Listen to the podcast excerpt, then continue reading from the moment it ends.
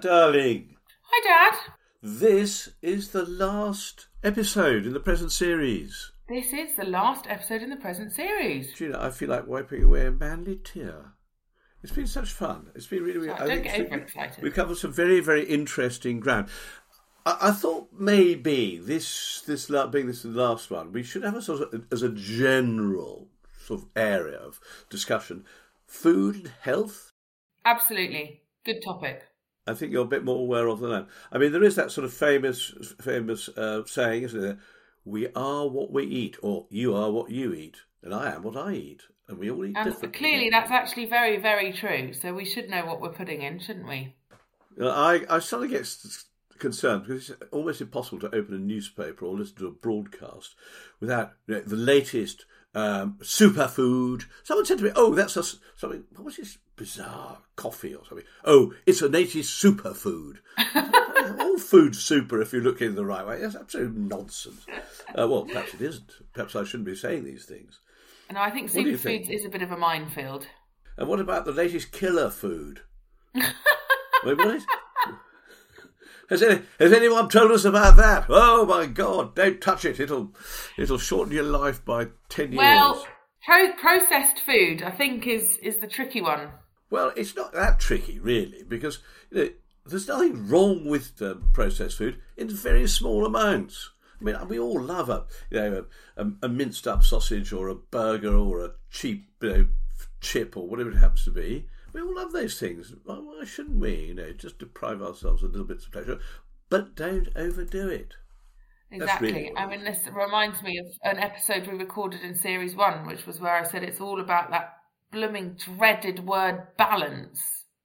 Ah, yes. Well, this actually is a really interesting point because I remember going to see a diet doctor many, many years ago, and we were talking about, you know, what could we do, and he said, "Listen, think of yourself as as a chemical cocktail of a unique composition, and every time you eat or drink something, you're adding more." Chemicals to the al- you know, already individual mix, so we all react to those differently to have a universal, you know, um, diet that's going to cure us all of everything and make us live forever is just never going to happen. Very true. And there's a bit of trial and error to figuring out what works for each of us, definitely. You've got anything else to add to that? Well, I had a, I, I tell you what, I had a healthy supper last night and Yes. I picked up on some of your tips from our fish episode. And instead of buying fillets of sea bass, which I have to say is often what I do, is we got a whole sea bass from the fishmonger and we cooked it whole in the oven. Um, we stuffed its insides with lots of um, aromatics. Of course, it was sort of Asian themed because it's me. Uh, coriander, garlic, ginger, a bit of lemongrass. We put a little bit of um, ponzu sauce on the insides, and then we wrapped it up in tin foil and cooked it in the oven for 25 minutes or so. And we actually just sat there in front of the telly with the fish on a plate, each with a pair of chopsticks, picking at it, picking little bits of flesh off the bones. And it was so succulent and delicious. Oh, and lots of lemon. And um, I, I now don't want to eat fish any other way other than whole fish. It was so satisfying and meaty, fresh and healthy. We just had it with a bit of stir fried veg. Um, and so I'm I am a total convert now to buying whole fish. Well, I don't, know what to say to that. I'm jolly glad I was sitting down when you started off. This this phrase, I listen to what you say, Dad. well, blimey. I mean, strike me pink. Um, anyway, I'm, I'm glad you because I do think little see attention to little details like that does make an awful lot of difference. It may be more convenient to buy fillets, and I, occasionally I do do it myself because for certain certain sorts of dishes like fillets of John Dory, for example, cook very very easily once you've taken them off the bone. Um, but um, but no, anyway, I, I, it was a general principle. I think everything is better on the bone. And it was it was a very healthy, satisfying dish, which is why I sort of mention it. I mean, I think look, let's stay on health for a second. I think let- let's maybe talk about what health and food mean to us. So for me, health and food means eating so that I feel energized. That's a big one for me. So I notice when I eat the wrong fruit foods, the main thing that happens to me, other than the obvious, you know, you put on weight or whatever, but for me, it's lethargy. Lethargy and tiredness and losing energy. So actually, for me, in terms of my daily life, especially during the working week, it's better for me not to eat breakfast first thing in the morning because then I immediately get sleepy at my computer. So I'd rather eat a little bit later when I get hungry and I've already got some stuff out the way. So for me, food um, has a massive impact on my energy levels. So I my my sort of health relationship food is to try and eat so that I maintain a balanced energy level throughout the day rather than having massive peaks and troughs. Um, and so that tends to be eating sort of small regular food once I've started eating from 11 o'clock in the morning, not sitting down and having huge meals during the day, and making sure that they're varied and full of colour, lots of different fruits and, and vegetables. I find fruit really difficult. I find fruit a real chore, so I have to juice it. But veg I find quite easy. As you know, I juice like mad, but I also just enjoy eating veg.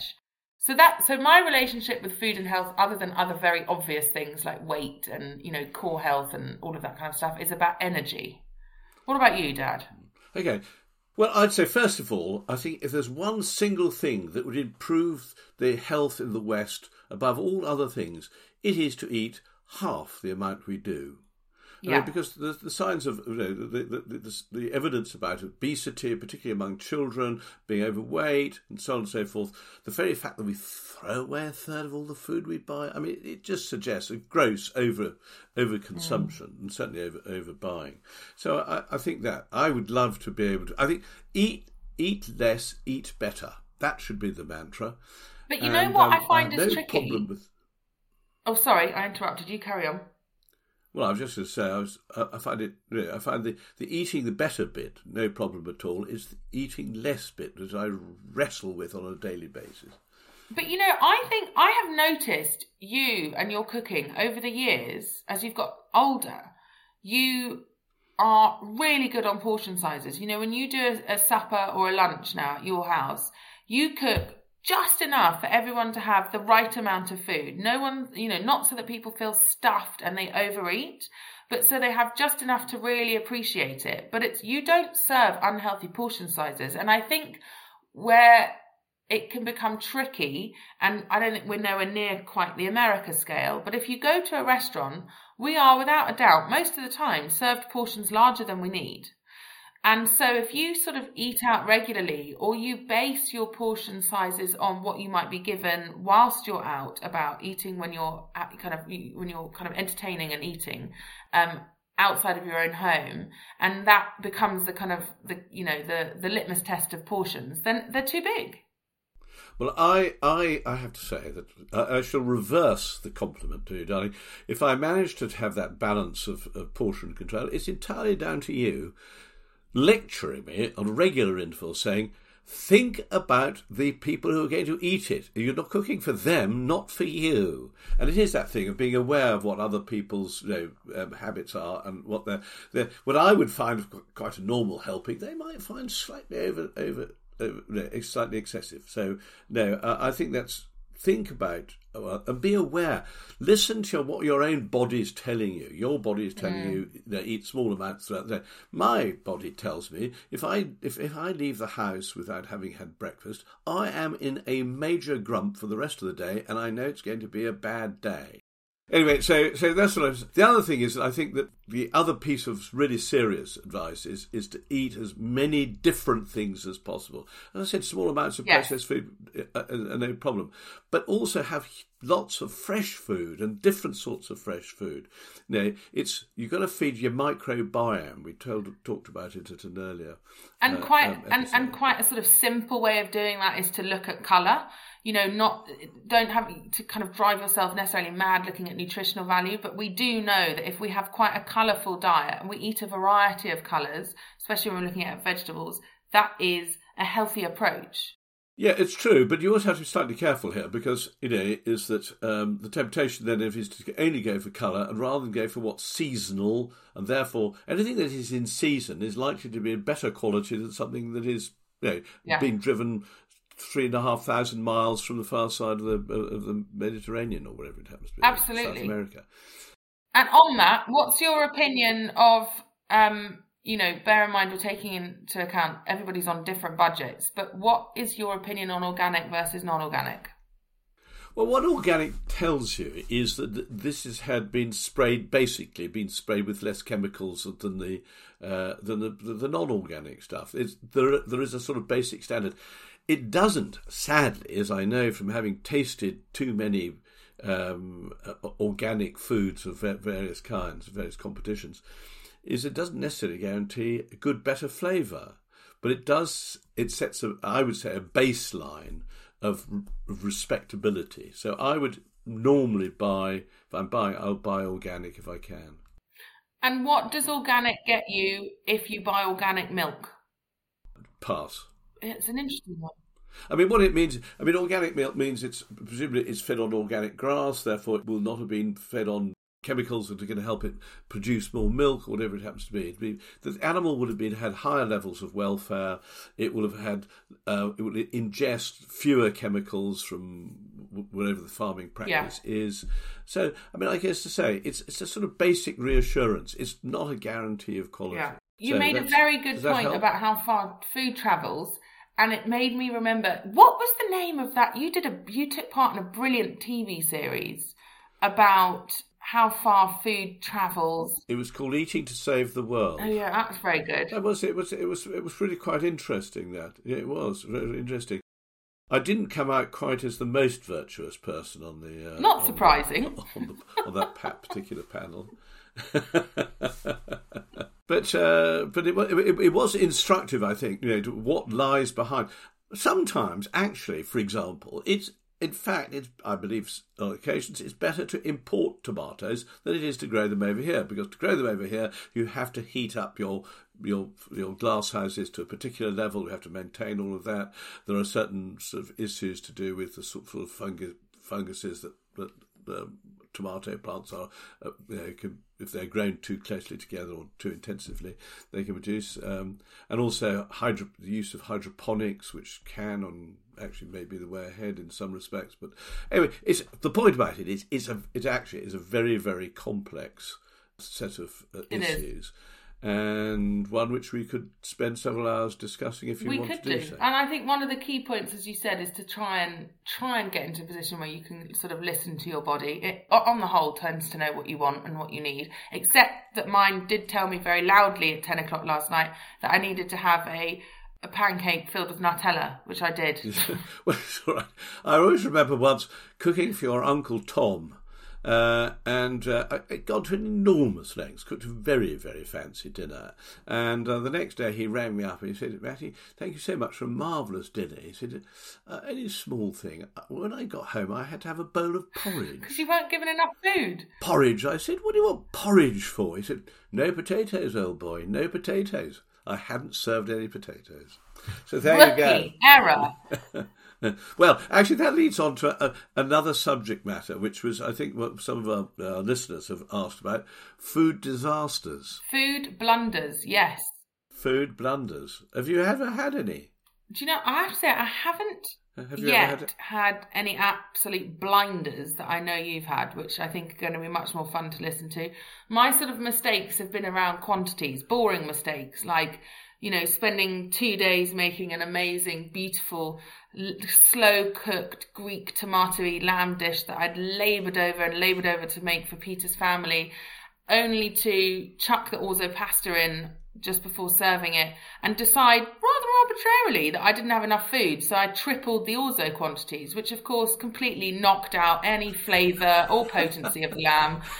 And they all had to sit there really politely and tell me how delicious it was, which I knew it was absolutely not. And, um, it was it was really upsetting. So mine have been sort of I've messed up on the quantities. I don't know. you sort of look back and think, what was I thinking? But there we go. Well, I think I think what happens is you just loses focus for a moment. You know, the phone rings, yourself. someone comes to you the door. You suddenly second guess yourself. It's so dangerous in the kitchen. We all do it. We might have done something several times before, or we've cooked for this number of people several times before. We know what to do, and then little evil little voice comes in and says, "No, do it this way."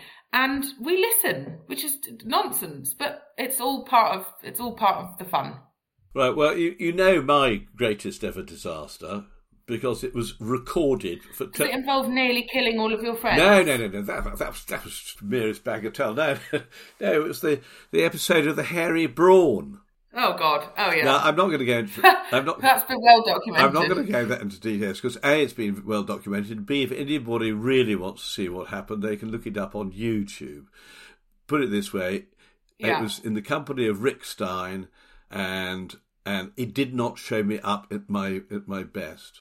Yeah, I do. I do remember there was um, there was a time when I I decided I cooked a whole lot of of sea trout, which we caught in Ireland, and I was going to put on a great sea trout display, and I was doing this incredibly. Those days, an incredibly complicated recipe which involved filleting the fish from above, or rather t- cutting it from above, snipping out the backbone, t- taking all the all the, the guts out, and then stuffing it with this herb stuffing, and then baking it. And I did all of this. It took me days, well, no, hours anyway. Anyway, I, came to serve it, and I took them out of the oven, and up they went uh, onto the table. And I, and I got my own plate, and I uh, went through to the table. And as I sat down, and um, I thought there was sort of st- quiet settled around. I, I wondered what uh, was on earth was is everything all right? Yeah, yes, mate. So I put down, I picked up my knife and fork, I cut into my my fish. It was completely raw. Everybody's fish was completely raw. For some reason, the oven had gone off while I was cooking, and I hadn't noticed. Oh no! You know our friend Stevie. I do. He said, "Do you know, Matty? I thought something wasn't quite right when the fish winked at me from the plate." Oh dear.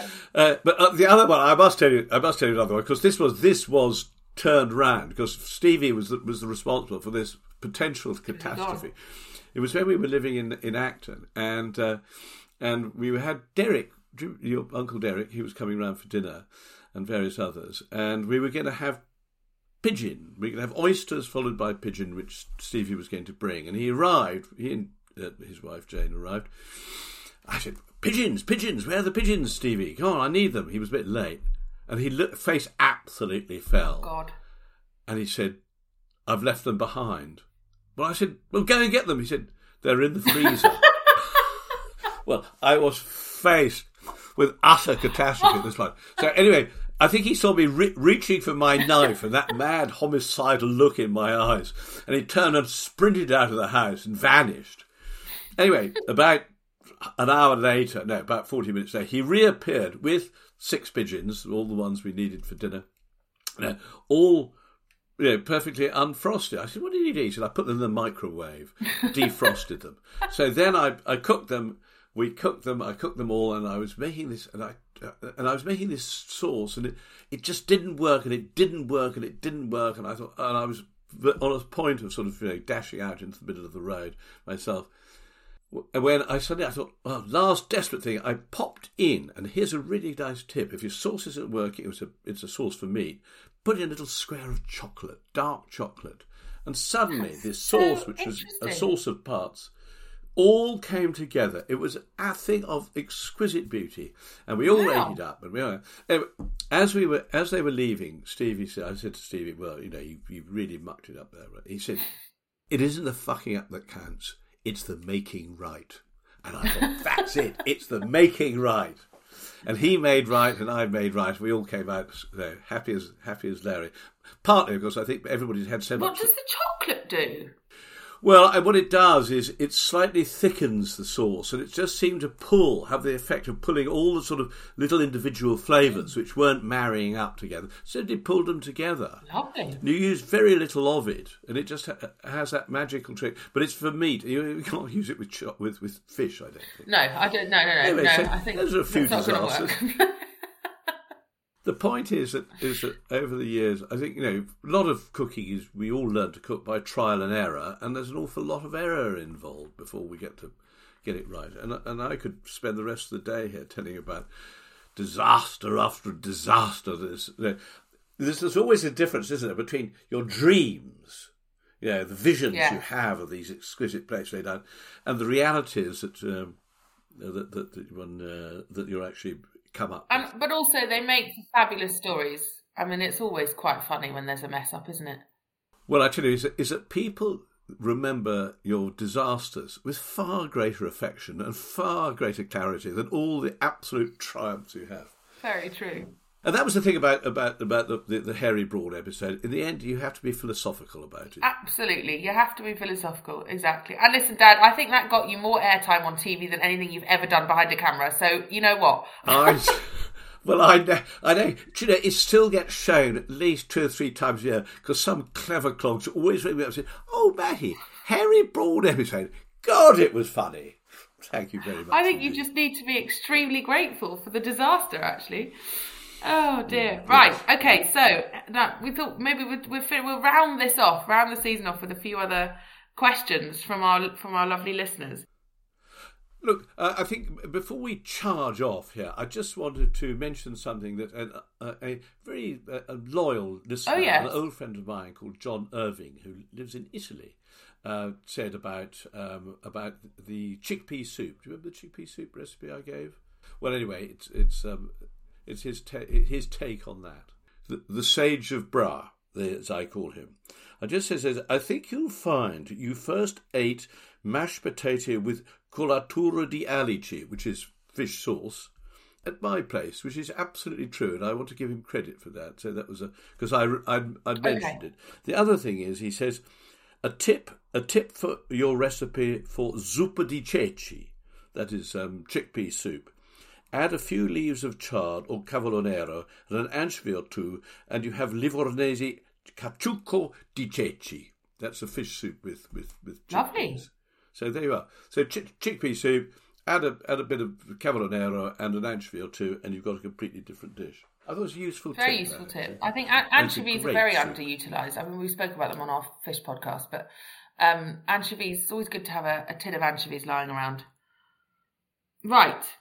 What's next? We've covered this a bit before, so we won't labour the point, but why don't we round off with all time favourite cookbook or writer or, or let's call it source of recipes?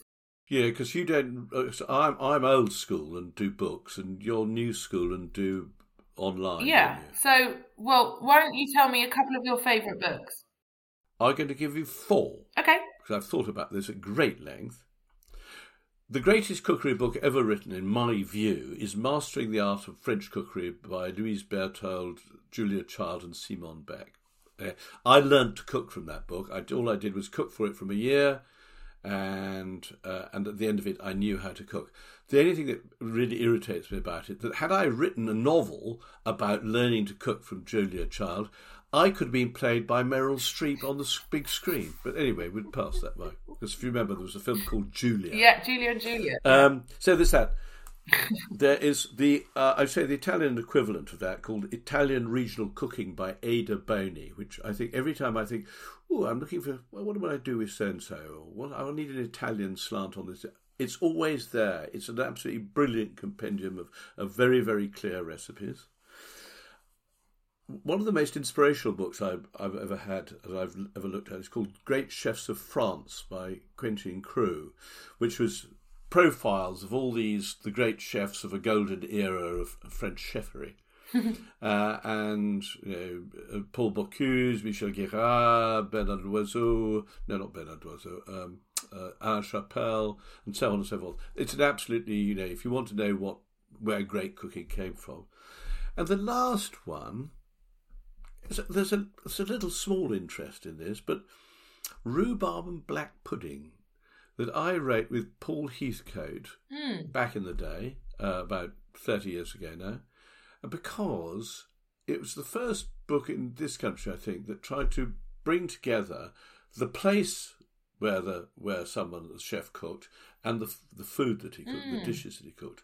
Uh, he was an amazingly creative chef at that at that period, and uh, and this relationship between people and place having an effect on shaping the way in which people actually produce their food. And I think since then it's become quite standard, but in those days it was a bit of a breakthrough. What about you? Yeah, I think you're right. It's interesting, isn't it, when you come across cookery books that just take a, t- a slightly different slant on the traditional recipe, recipe, recipe, recipe, starter, fish, main course, dessert. I mean, that's what um, Heston's book was so interesting when we, you know, when we interviewed him, we spoke about it. The way he, you know, he gave us his recipes, um, but he also gave us his kind of, you know, background noise and sort of other thoughts and what you could do and gave the the reader huge permission to kind of go off piste and just use it as inspiration rather than gospel um, so I think when books do that it's, it's fab I'm not going to talk about books though because we've done I have done that but I'll just give a few websites that I use um, you know Okay, good.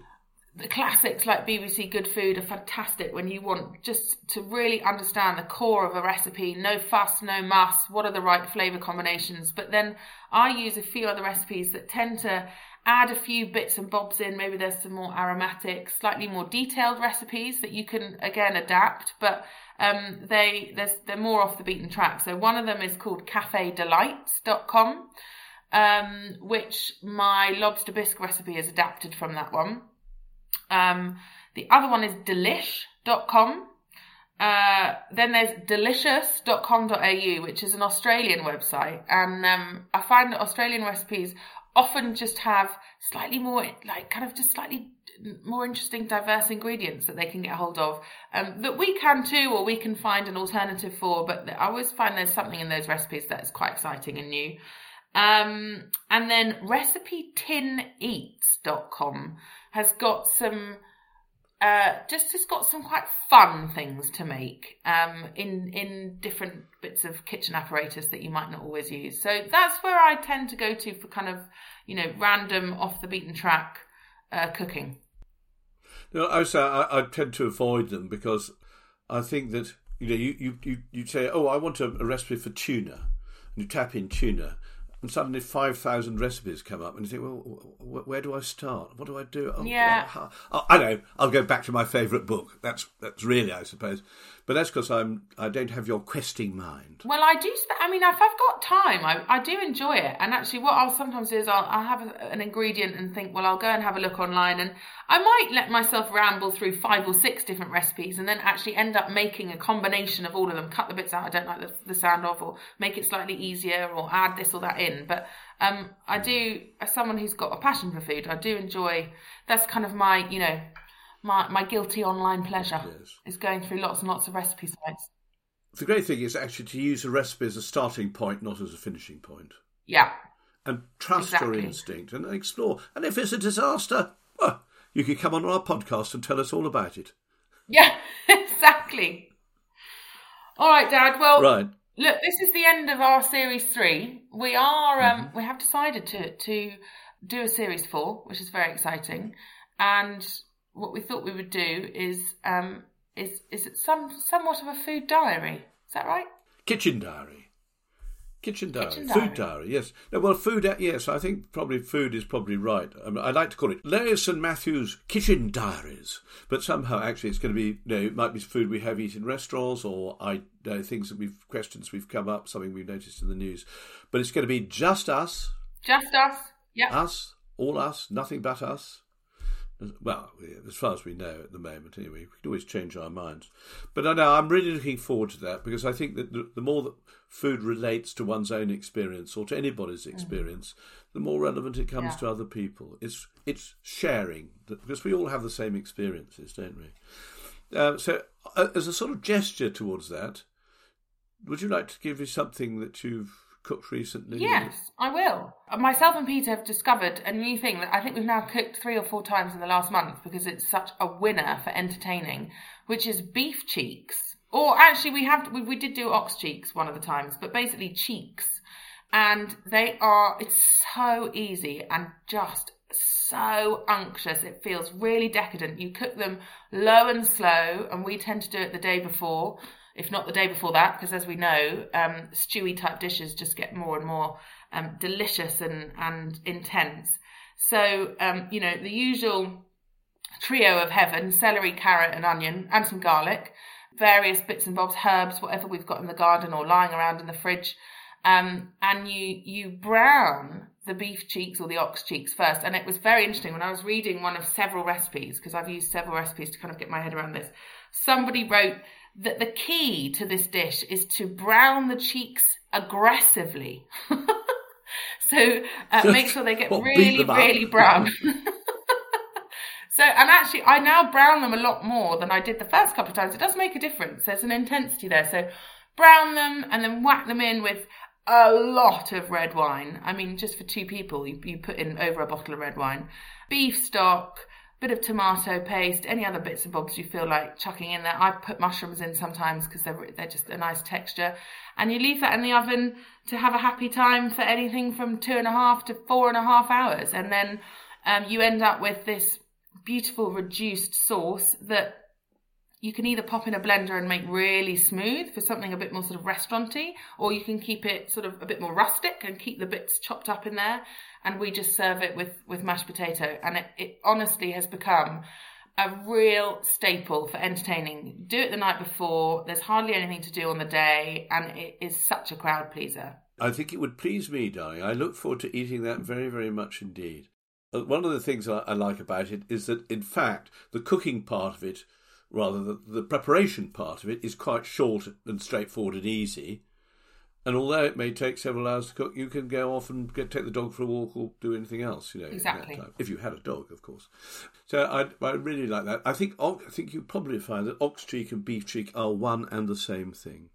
Yeah, they are. I mean, I think it also it depends where you buy it from and what you get. So we just happen to have access to slightly larger beef cheeks than where we've bought ox cheeks, where they were a bit smaller and actually they sort of disintegrated a bit more. But I think it's just what you buy. But yeah, very interchangeable. If you think about it, you don't see too many oxen wandering around the English countryside. Um, no. The other thing about it is. oh, sorry. I, um, the other the other thing is, is, is it oh, cheap is it not cheap? Quite cheap. Yeah, it's relatively affordable. I mean, again, depends where you buy it from. If you go to your local smart snazzy butcher, it's going to cost you a bit more. But there are supermarket chains that sell cheeks packaged and they are very affordable. And and of course the rest of it, it's a bit of veg and some potatoes. So the, the core of it is the is the cheeks. Everything else is very cheap. So I would say dancing cheek to cheek. I think it's a lovely. All right, what about you, Dad? Okay. Okay, right. I get two little things. One is what to do with leftover cheese. Beat it into mashed potato. It's actually it's a sort of cheap and cheerful version on um, on uh, what's it called? Bloody hell, raclette, I think it is. Uh, oh, French good dish. idea. You, no, ravi ravigot, ravigot. Um, where you know you just and it just you know it's just so you don't have to throw it away. You could use it up that sort of way, and it, it really adds a sort of richness and a, sometimes a, an odd penetrating odor, depending on how old the cheese is. But That my thing sound that I, appealing. All I can say is taste it, taste it, taste it. Judged by it. Everybody Thank wants darling. an odd penetrating odour coming from their mashed potatoes.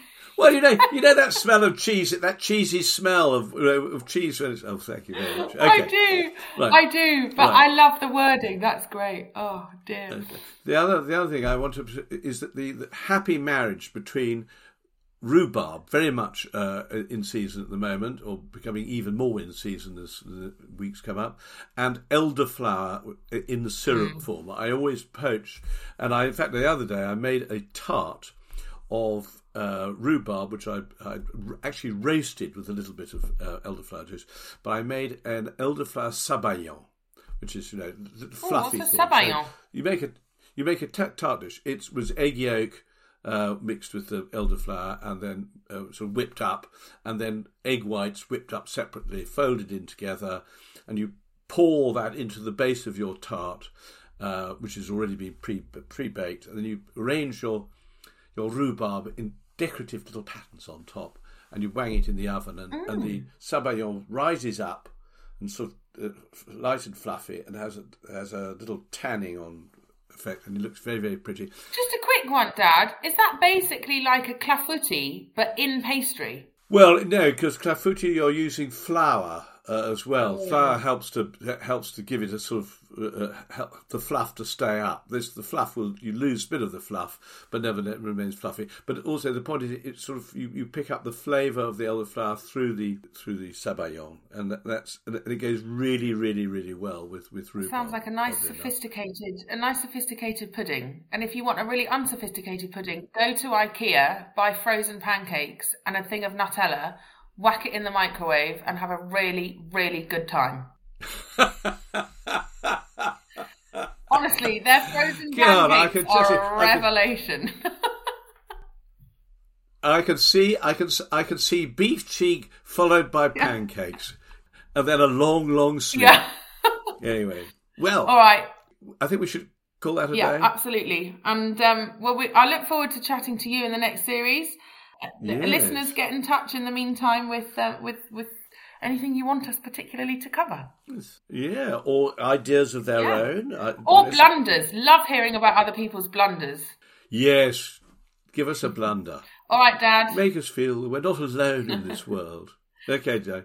Well, have a have a glorious day. Thank you.